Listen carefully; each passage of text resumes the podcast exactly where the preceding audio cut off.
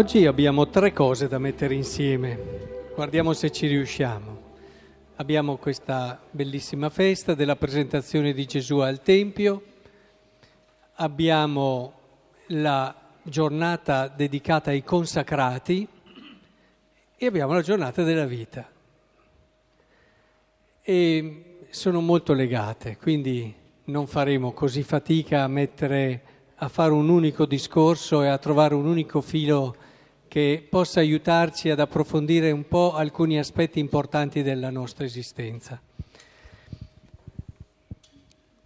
Perché portano Gesù al Tempio?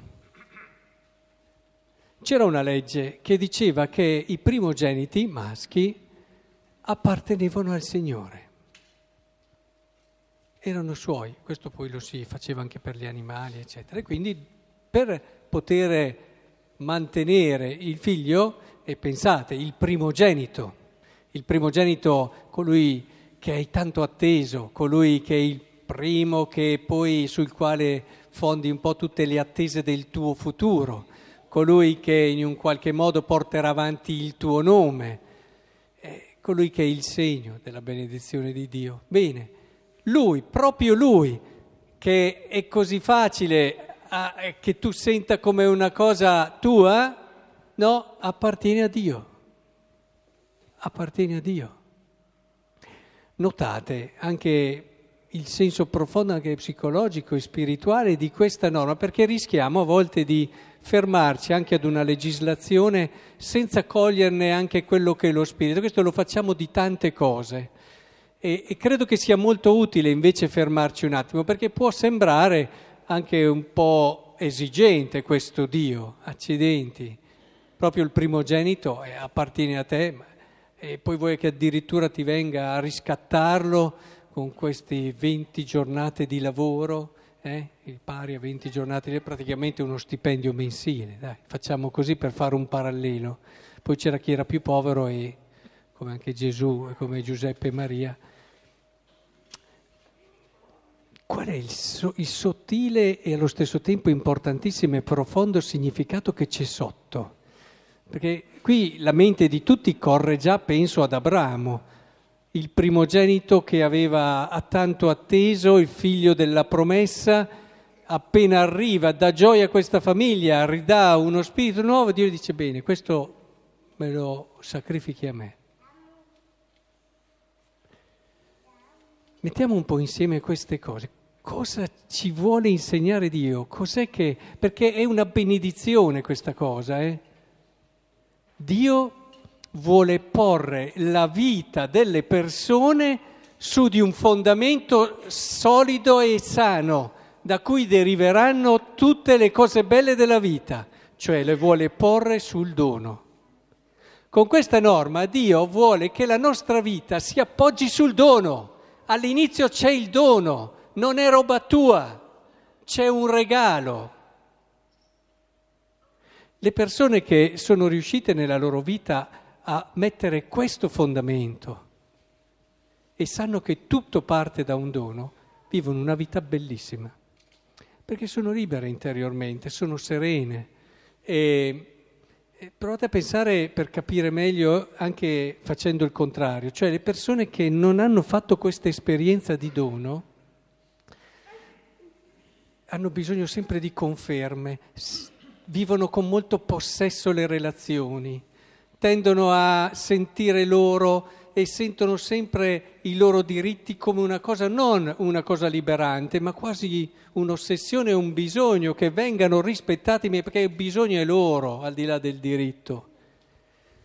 E quando non appoggi la tua vita lì, alla fine la tua vita perde in semplicità, in quella leggerezza giusta che ti dà invece quella consapevolezza di essere stato graziato già dall'inizio. Non è una tua conquista, c'è un regalo all'inizio della tua vita. Pensate, Dio che si preoccupa di porre la vita delle persone su questo. E poi dopo i genitori lo vivono tantissimo, immaginatevi quella senso di il figlio è mio, il figlio è mio. e sai che non farai il suo bene nel momento in cui tu non sei consapevole che invece quel figlio lì non è tuo. Quel figlio lì ti è stato donato e tu sei al servizio della crescita e della maturazione di questo ragazzo, della sua felicità. Ma solo se vivi questa libertà lo potrai fare e lo lascerai volare al momento giusto come è giusto che sia.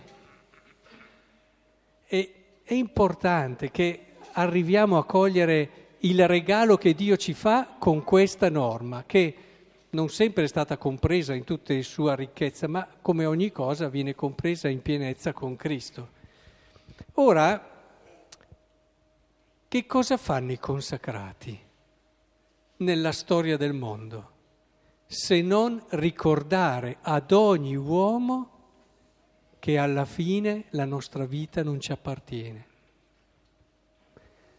Il consacrato tante volte noi li riduciamo al servizio che fanno, no? suore che fanno le cose dell'infanzia, fanno quell'altro, quegli altri che servono i poveri, quell'altro che consacra la sua vita.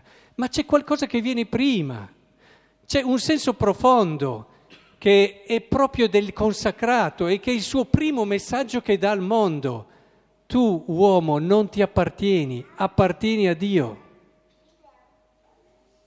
Il consacrato ce lo ricorda con una scelta che per certi versi non è una scelta così alla moda, ma è una scelta che proprio nel suo carattere anche forte cerca di aiutarci a capire a tutti, a tutti, è un segnale ha, ha un carattere profetico la scelta del consacrato, profetico nel senso di dire tu uomo, il suo messaggio, non ti appartieni. E io te lo faccio vedere, te lo faccio vedere con la mia scelta e con la mia vita. Se noi ric- recuperiamo questo, andiamo a recuperare perché non mi appartengo, ma perché all'inizio della tua vita c'è stato un dono appartieni a chi ti ha, ti ha voluto, ti ha desiderato da sempre. È questo che è fondamentale.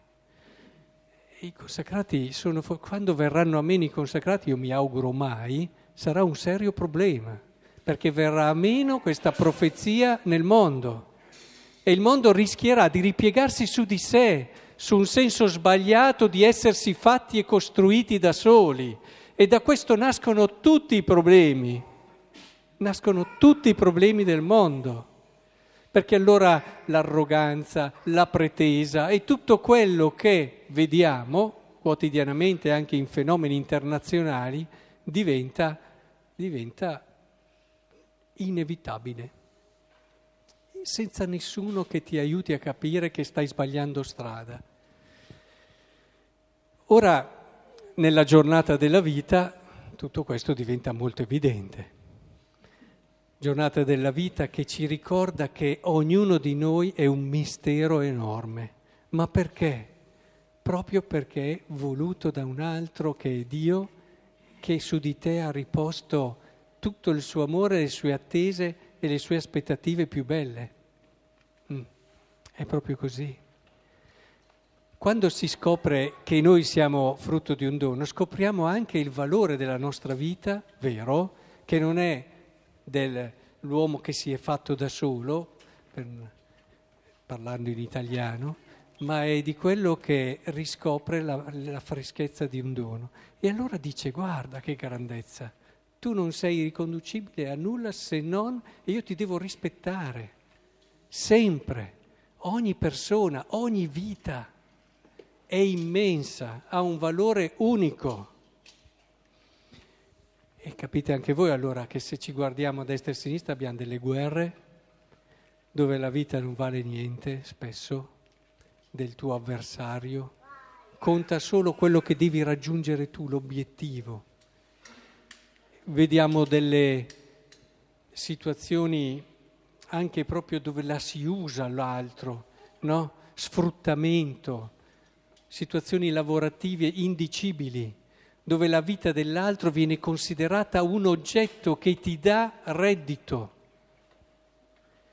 E arriviamo poi anche all'aborto, dove si pretende di avere come dire, il potere sulla vita. Noi decidiamo la vita, anche perché la pancia è mia e faccio quello che voglio. Ora, in questa prospettiva, credo che sia molto importante invece risalire progressivamente a quello che è il senso ricco e bello della vita, che ci è data e ci è regalata e noi non ne disponiamo, non ne disponiamo, mai, in nessuna situazione. Fra poco io alzerò l'ostia, alzerò il calice e lì noi nel mistero saremo in quel dono che non ha tempo, che è entrato nella storia ma era e non ne uscirà più. Cioè è un tempo sempre presente questo, di quell'amore da cui derivano tutti gli amori di questo mondo e di questa storia. Fra poco noi saremo qui e siamo qui per recuperare il senso del nostro essere stati voluti e amati da qualcuno gratis. Io quando vedo anche, non solo voi, voi avete già fatto una certa scelta, ma anche i ragazzi, i giovani, dico se venite a messa la domenica solo perché c'è il precetto, state tranquilli che prima o poi la lascerete. È inevitabile. Ma se venite a messa per ritrovare quell'amore che vi ricorda che all'inizio della vostra vita c'è stato un dono, allora capirete che non potete fare a meno della messa. Non si può fare a meno di quello, ne va della vostra vita, del come vivrete la vita futura e della vostra gioia. Ecco che è importante allora che riusciamo a recuperare tutto quello che vedete è legato in un meraviglioso racconto d'amore. Allora vi dico, proprio come gesto profetico, sapete che nella Bibbia si facevano dei gesti profetici, diceva al profeta fai, fai quella cosa, e parla al mondo. Adesso fatelo per voi oggi, che è quello di andare da, da vostra mamma se, vi, se è viva ancora e darle un bel abbraccio. Se non l'avete vicina, andate al telefono, visto che c'è questa possibilità, e telefonatele.